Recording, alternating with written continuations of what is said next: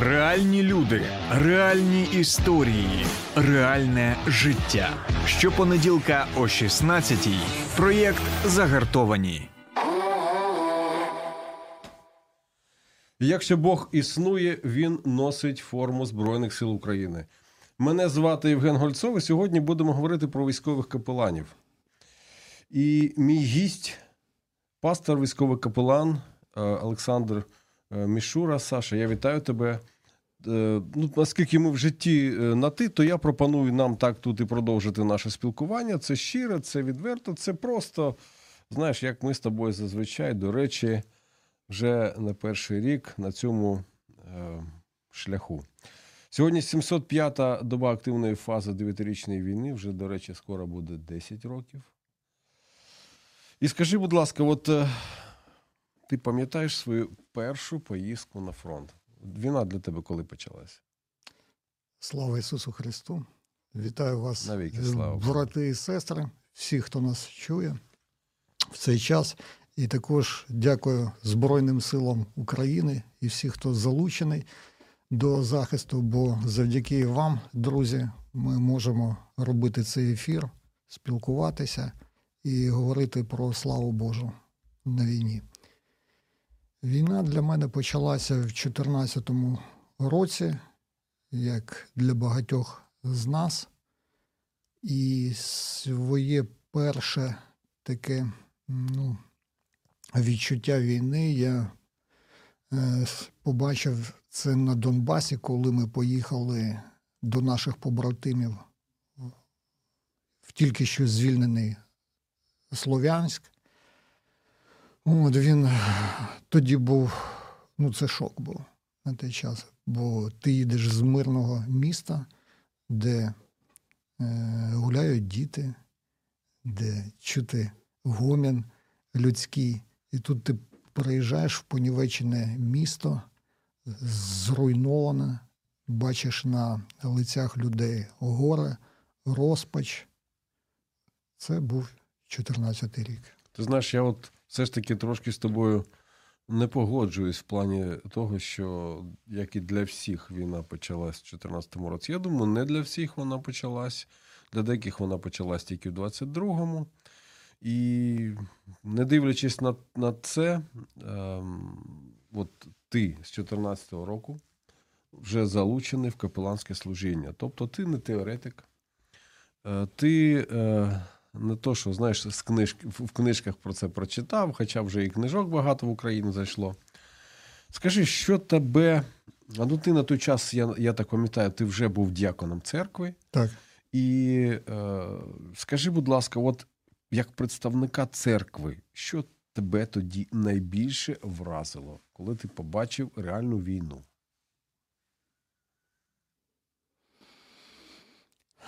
Ну, скажімо, це одним одним е, реченням важко пояснити, але ви знаєте, е, це горе, яке приніс е, руський мір, воно було як такий згусток е, чогось такого липкого і жахливого, коли ти бачиш е, зруйнований вщент оселі, коли ти бачиш е, перших своїх побратимів, які загинули, які мріяли про зовсім інше життя взагалі.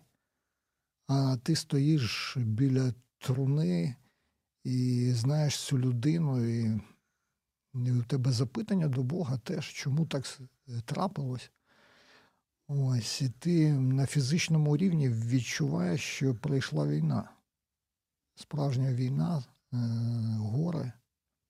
От, але воно на той час було дійсно в такому невеликому масштабі, якщо брати всю нашу Україну. Скажи, а як от е, сприйняли бійці появу священника тебе, тебе, священника на фронті? Ти кажеш, в тебе були такі запитання до Бога. Я так думаю, що і у них було багато запитань, які вони просто до тебе, е, знаєш, е, скажімо так, переадресовували, скажімо, бо в твоїй особі хот- хотіли почути якусь відповідь скажімо, на ті питання, які вони також задавали Богу. Ну так, звісно. На початку е, скажу, е, капеланське слу- служіння, воно якраз і виникло завдяки тому, що появились питання у наших воїнів. Чому так? Е, Для чого? Е, Для чого це Бог допустив? Можливо, ми щось робимо в своєму житті, щось робили неправильно. От, ну, це питання глибинні, вони філософські характеру. От, але поступово ти розумів, що до тебе, як до священнослужителя, люди прислуховуються. І дійсно Бог почав через слово своє, через писання давати е, відповіді. Бо, наприклад, люди, які пішли е, добровольцями зах- захищати, я пам'ятаю цих е, братів там з батальйону Айдар, наприклад, там з правого сектору. Це люди були мирних професій. От. І дійсно вони не хотіли там когось вбивати. Там. Як з цим бути? Що з цього приводу Біблія каже. А до речі, яке було ем, розповсюджене або таке найчастіше запитання до тебе, як до капелана? Пам'ятаєш?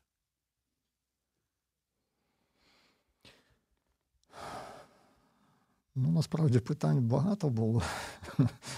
Ну, ти знаєш, я, я Да. пам'ятаю, що найчастіше про заповідь не вбивай. Да, так, так. е, Це дуже було таке розповсюдження. Та воно і зараз е, питають. Але, але е, коли почали підіймати, що з цього приводу каже Господь в, Святому Письмі, то виявилося, що буквально з перекладу з древньої єврейської ця заповідь не вбивай, вона перекладається як не вбивай з корисних побуджень. Ти маєш на увазі та заповідь, яка саме написана в Біблії, яку всі ми знаємо, яку Так. всі цитуємо. Ти про це зараз. Так, так, так. Е, Що це мається на увазі? Коли людина е, в своїх мізках там робить якийсь план, як, е, ну, наприклад, захопити там, майно свого сусіда. Він знає, що сусід людина кремезна, там е, добровільно не віддасть і таке інше. Е, Потім друге питання: ну, треба його якось е, прибрати, але я сам не ну, сил не вистачає, то, мабуть, я його якось там вб'ю. От, наприклад, да? і там план. От. Оце і називається да? е, з корисних побуджень, і людина виношує цей план. Тобто, коли, наприклад, загарбник прийшов на, е, на нашу землю, то він порушив цю, цю заповідь. Він порушив, загарбник. Звісно, А ми, ті, хто захищаємо нашу землю, ми. ми захисники. Ага, ми захисники. Тобто, якщо ми когось збиваємо, ми не грішимо. Чи що? Ми захищаємо е, свої сім'ї в першу чергу, да? своїх жінок, своїх дітей, якими нас благословив Господь Бог. Е, захищаємо свою домівку, Тобто, Е, ми, захищаємо свою землю, де стоїть. ця тобто ми домівка. відповідально е, ді, ді, діємо відповідально стосовно того, що нам Бог довірив, можна так сказати. Звісно, Да? звісно. Бо, Але при цьому ми вбиваємо. От давай якось цей, ну скажімо, дисонанс якось трохи з ним розберемось. От, а що тут? Може, тут е, якось з древньоєврейської також можна щось сказати? Я маю на увазі от переклад. Ну, наприклад, я знаю, що в англійській мові е, слово вбивати, вбити, воно має два значення: to kill, to murder. Тобто, to kill это, це, е, ну, от, наприклад, виносять як його, знаєш, от, вирок. Вирок да, людині за скоєний злочин, і його, е, ну, його там страчують. Оце кіл. А, а от злочинець, який вбив жертву, він до нього застосовується слово мардер. Тобто він ну, насильницьким шляхом позбавив людину життя. І отут, е, і отут дуже ж багато е, питань навіть зараз, знаєш, деякі такі е, теологи, я в кавичках, в лапках mm. маю слово теологи, вони прикриваються цим словом, кажуть, що ну, це адепти певних там. Певних церков з куполами з іншої країни, знаєш, і вони кажуть, що ми не повинні вбивати, бо це гріх і тому подібне. От тут давай от вже крапку поставимо в цьому питанні і підемо далі.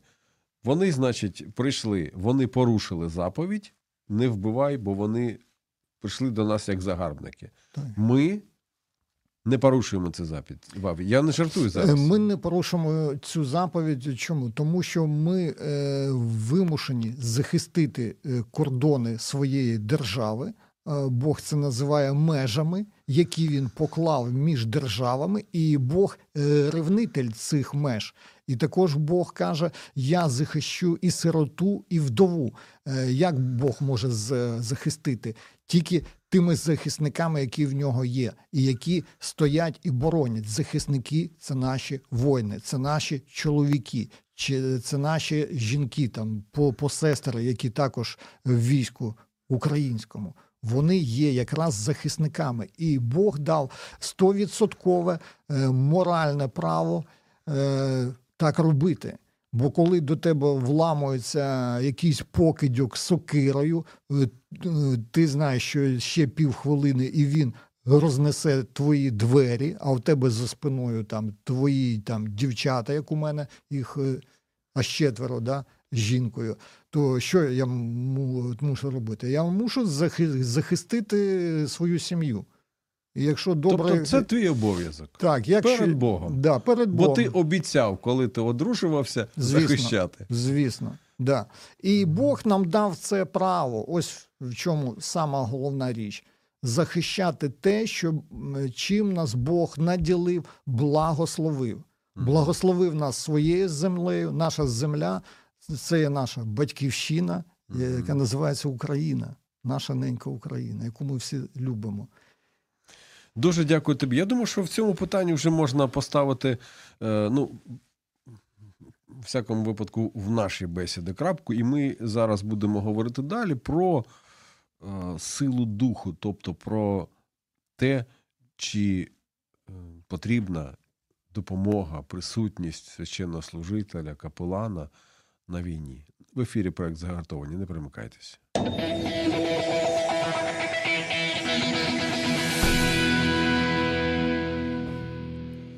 Скажи, будь ласка, Олександре, от е, різниця між часом до повномасштабного вторгнення і після. Е, ти відчув як капелан? Або що ти відчув? Яку різницю? Ти побачив, відчув? Ну, звісно, різниця є, бо, скажімо, такої активності не було е, там в роки з 14 ну да, там 14 15 рік, десь там в 17-му там спалахи були, да, звісно.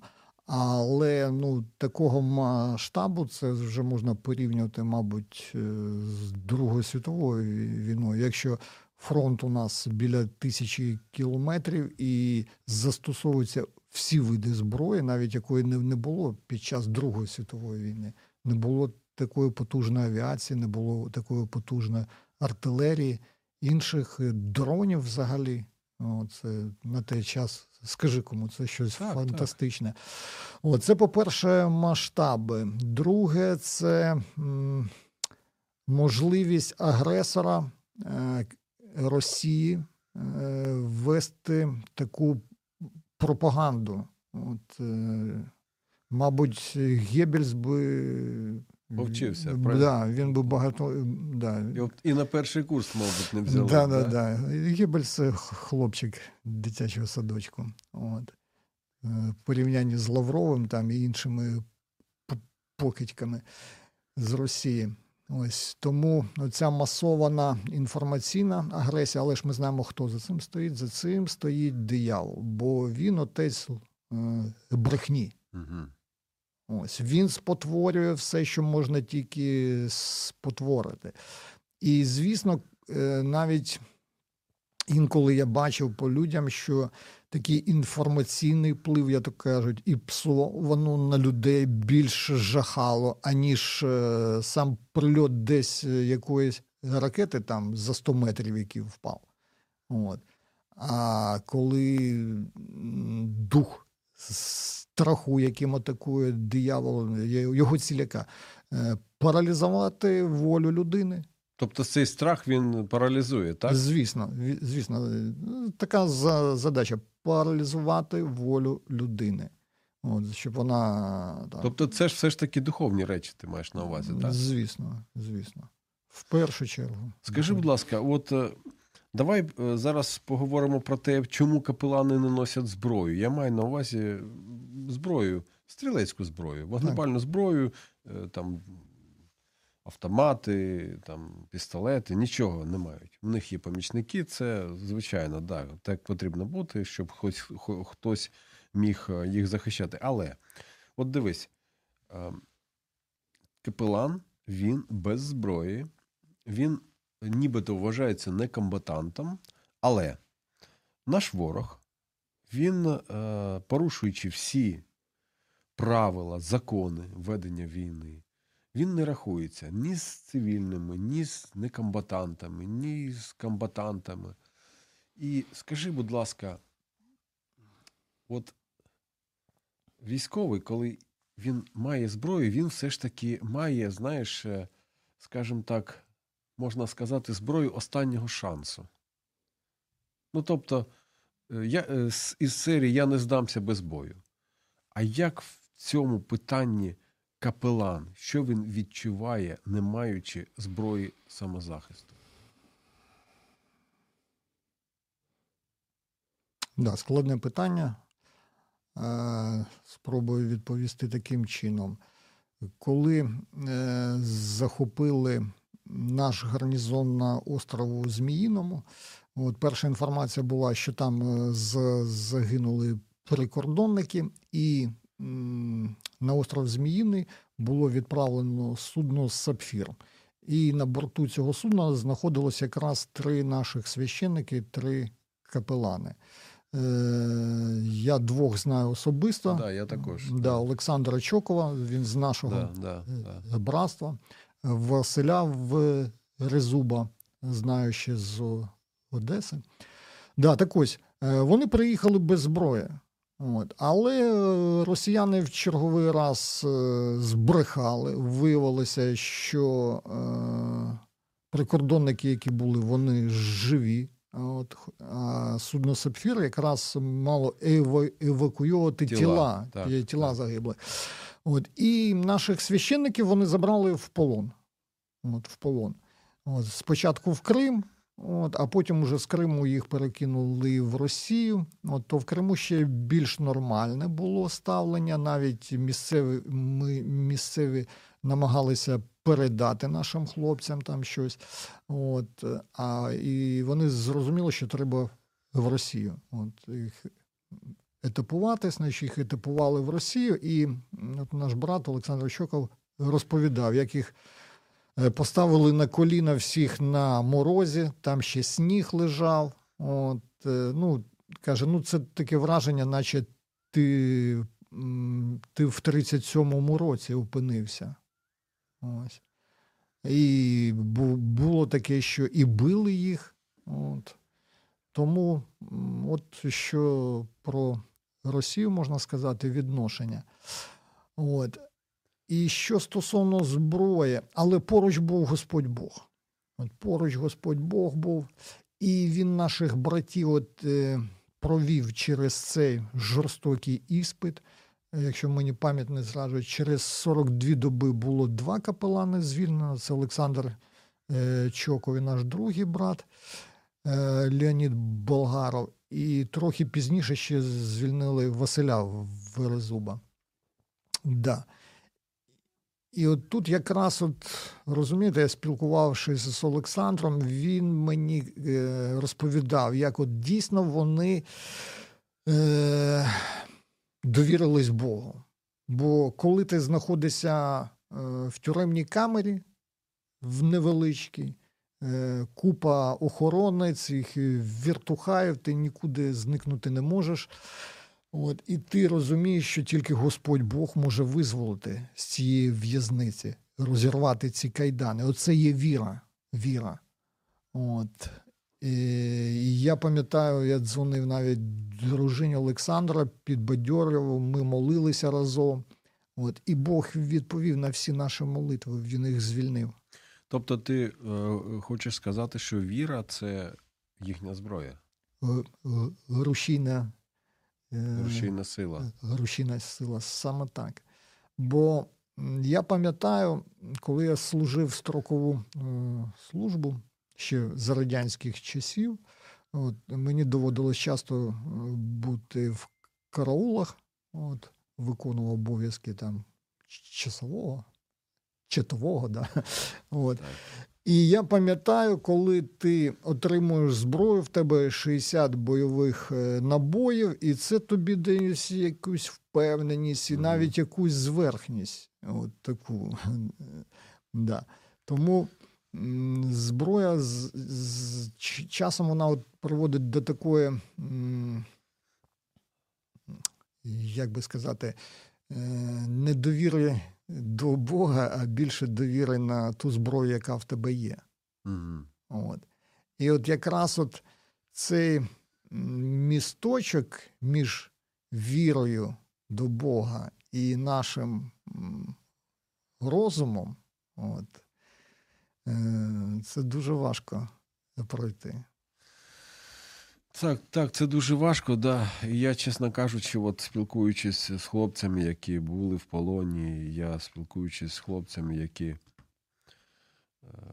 ну, пройшли через е, серйозні випробування, так м'яко кажучи, да, через тортури, через знущання.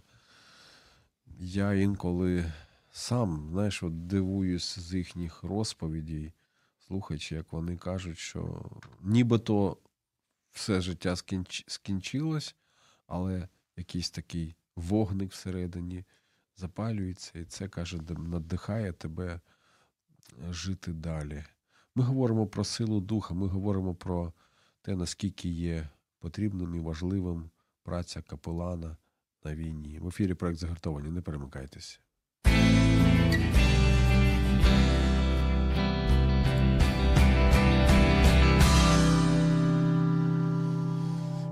Мій гість, пастор капелан Олександр Мішура, який з 2014 року у військовому капеланстві. До речі, знаєш, Олександр, я так хотів би тобі е, подякувати, бо завдяки тобі, наприклад, пришвидшилось, наприклад, е, призначення голови служби військових капеланів. Тобто, ти така людина, яка. Впливаєш. Знаєш, дуже дуже приємно, дуже приємно, що ти ти завжди всюди, е, ну скажімо так, на тебе виходять, правильніше сказати, на тебе виходять різні люди впливові, різні люди, від яких щось залежить, і ти маєш сміливість якісь речі казати їм прямо отак в обличчя. Це мені ну, мене завжди вражало в тобі. Але ну, от давай зараз трошки поговоримо про сьогоднішнє військо. Коли я спілкувався з е, бійцями, які відмовляються, відмовляються йти. Ну, тобто, каже, ми, я каже, то, що я особисто чув, я там не боюсь, але я не піду тому-то, тому-то, тому-то. Ну, знаходячись вже, е, скажімо так, безпосередньо вже на першій лінії, там, в зоні таких в серйозних, в серйозних таких бойових обставинах. І е, коли вони розповідали мені, через що вони пройшли, через що вони бачили, що вони е, відчували, е, ну, так от ділились своїми навіть відчуттями. Кажу, цей запах, я, наприклад, все, він мені вночі сниться, там деякі запахи. Ну, там, сам розумієш, від того, що вони, що вони там бачать в траншеях. От скажи, будь ласка, сьогоднішня ситуація, як мотивувати людей воювати? При всій при всій складності? Ну, от в цьому якраз з одного боку складність, а з іншого е, боку все лежить в площині віри. Я, я поясню на прикладі, як це е, працює. Якраз рік тому я був в Бахмуті у нашому підрозділі Хартія. Це тоді був добровольчий підрозділ, один з небагатьох, який воював в Бахмуті е, разом е, з Національною гвардією пліч-опліч. Саме там формувався. І була така е, ситуація, що командир мене попросив поспілкуватися е, з командиром роти, бо хлопці там сказали: ну, завтра ми туди не, ну, не те, що не підемо, але бажання, м'яко кажучи, не було. Я їх розумів, бо там дуже важкі бої. От, коли ти чуєш е, розриви в- важ, важкої, ну, снарядів від важкої артилерії, то літаки там і таке інше. От, ти сам це все відчуваєш. От. І я згодився поговорити з командиром. От, ми довго говорили, хвилин 40, і Господь дав таку мудрість. Я знаю, що це е, його слова були. Я тільки ретранслятор для цієї людини був. І я йому сказав такі прості речі. Я кажу: дивись, у тебе дружина є? Є. Кажу, в мене є. У тебе діти є? Є. От, домівка, да, і домівка, і батьки. От. Я кажу: дивись, е, Господь нам дав цю країну, благословив дітьми, дружиною, батьками. От. І ми зараз, як чоловіки, стоїмо ось тут, на самому передньому краю. От. І Господь хоче, щоб ми це захистили, те, що маємо. Бо інших людей нема, ти ж знаєш. Він каже, так, я знаю. От. А з того боку е, стоять діти диявола. Якраз там вагнерівці були, е, всі е, покидьки, яких тільки можна було зібрати з усіх тюрем. І я йому пояснюю: дивись, диявол е, від безвиходя зібрав всіх з тюрем Росії, оцих непокаяних людей, які, можливо, ще у них був би шанс для каяття, для розкаяння, як у того розбійника. От. Але вони згодились на те, щоб прийти в нашу країну і вбивати нас. От. І мета диявола що залякати нас. І от е, ці духи, це його робітники, по-російськи біси, от, вони атакують. Вони атакують наших хлопців, сіють цей дух страху, що все пропало, ми тут. Е, Ми, у нас так мало, чи ще я кажу, у вас дивись, скільки обладнання, у вас і то, і то, і то, всі засоби для враження ж є. І він каже, так, є. І хлопці навчені, так, він каже, да, всі навчені. Але я кажу, цей дух страху він зв'язує. А Господь нам дає навпаки владу царювати і вибороти перемогу. Бо він сказав: Я вам даю владу наступати на всіляку ворожу силу, на аспіда Василіска, попирати льва і дракона. Це він нам сказав і дав це право. Але у нас є вибір: ми приймаємо силу Божу прямо зараз чи ні. Я кажу: ти приймаєш зараз силу від Господа і ту владу, як воїн, як офіцер. Він каже, так, я приймаю. Я кажу, давай зараз і помолимося за це. Ти згоден? Він каже, да. Ми з ним помолилися. У мене якраз єлей був, я його помазав як офіцера, як воїна. І ви знаєте, людина аж плечі. Розправила. Да. Да. А він дійсно кремезний офіцер, молодий, йому десь 35 років. І він каже: А можете все те, що саме, що зараз ви мені казали, і завтра вранці хлопців. Е, Я кажу: ну звісно, я ж для цього приїхав. І рано вранці е, поїхали в підрозділ, е, те ж саме слово, спілкувалися. Хлопці просто були вже інші.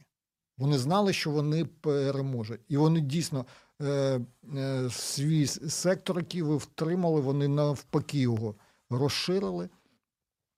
Ось так працює. Ти бачиш, наскільки ти надихнув, наскільки твоя, твоє присутність твоя, наскільки вона була потрібна саме там, саме тим, саме в той момент.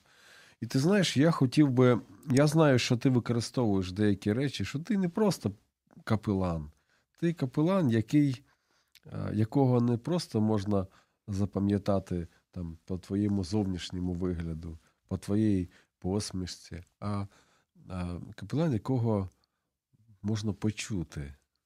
Почути, бо ти застосовуєш, е, ну скажімо, е, я би це назвав, ти застосовуєш е, певний ем, психологічний вплив на ворога, використовуючи специфічний музичний інструмент. Я, я правий. Так, сіємо страх і паніку в стан ворога. І, і ти знаєш, я би дуже хотів. У нас буквально там пару хвилин, дійсно пару хвилин залишилось. Я хотів би тебе попросити продемонструвати цей, е, цей е, музичний інструмент специфічний, але просто коротенько про нього пару слів скажи. І так, от, щоб ми підбадьорились. Е, Друзі, в моїх руках шафар. Шафар це сурма перемоги, труба ще кажуть. І Господь Бог заповідував е, сурмити перед військом. І в Святому Письмі, в числах 10 розділі, там так і написано: сини Аронови, священники. І коли підете на ві... А, ні, е, це вам буде постановою вічною в роди ваші. І коли підете на війну в країні вашій е, проти ворога, наступаючого на вас, сурміть у небезпеці сурмами і будете спомянути Господом і спасені. Ось. І тому е, священники завжди перед своїм військом сурмили в цю е, сурму, в трубу перемоги, в шафар.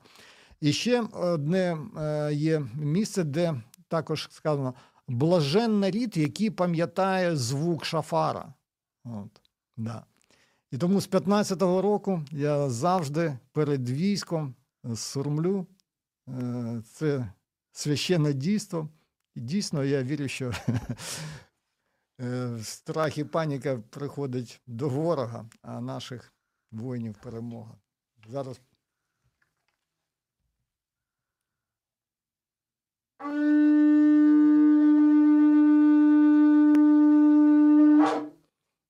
ми будемо дуже голосно. Я хочу тобі дуже подякувати і в підсумки, в підсумку нашого, нашої розмови просто сказати, що дійсно нам потрібні капелани. Я от дивлюсь на тебе, я знаю, я знаю всі ці історії, але я знову їх від, від тебе із задоволенням чу, чую, і це мене також надихає. Я бачу і знаю, як ці, як твоя присутність надихає хлопців, дівчат, які захищають нас. Якщо коротеньке свідоцтво, все. Але дуже дуже Дуже. Да. Е, з останньої поїздки приїжджають до хлопців, і вони кажуть: дякуємо, що ви заїхали перед нашим виїздом. Ви знаєте, були під обстрілом, і ми згадали те свідоцтво, про яке ви розповідали, і ми звернулись до Бога, почали молитися. Коли закінчився обстріл і вилізли з бліндажа, ми побачили, як хтось окреслив наш бліндаж колом, і всі е, розриви від снарядів були за цим колом. І кажуть, Господь дійсно живий. Все в наших руках, е, в- нашій вірі. Тому бажаю всім вам, друзі, прийняти Ісуса Христа в серце, і Він завжди проведе через всі випробування, через всі обставини. І я стовідсотково вірю і знаю, що Господь скоротить ці дні війни і прийде перемога від нашого Господа Бога. Дякую. Дякую тобі, мій дорогий гість, пастор капелан Олександр Мішура. людина, з якою я маю честь бути поруч уже 10 років. І хочу сказати: молимось, віримо і перемагаємо. Це був проект Загартовані. Мене звати Євген Гольцов. Шукайте нас в соціальних мережах, слухайте на хвилях Радіо М. Тримаємось, гартуємось та підтримуємо один одного. До зустрічі.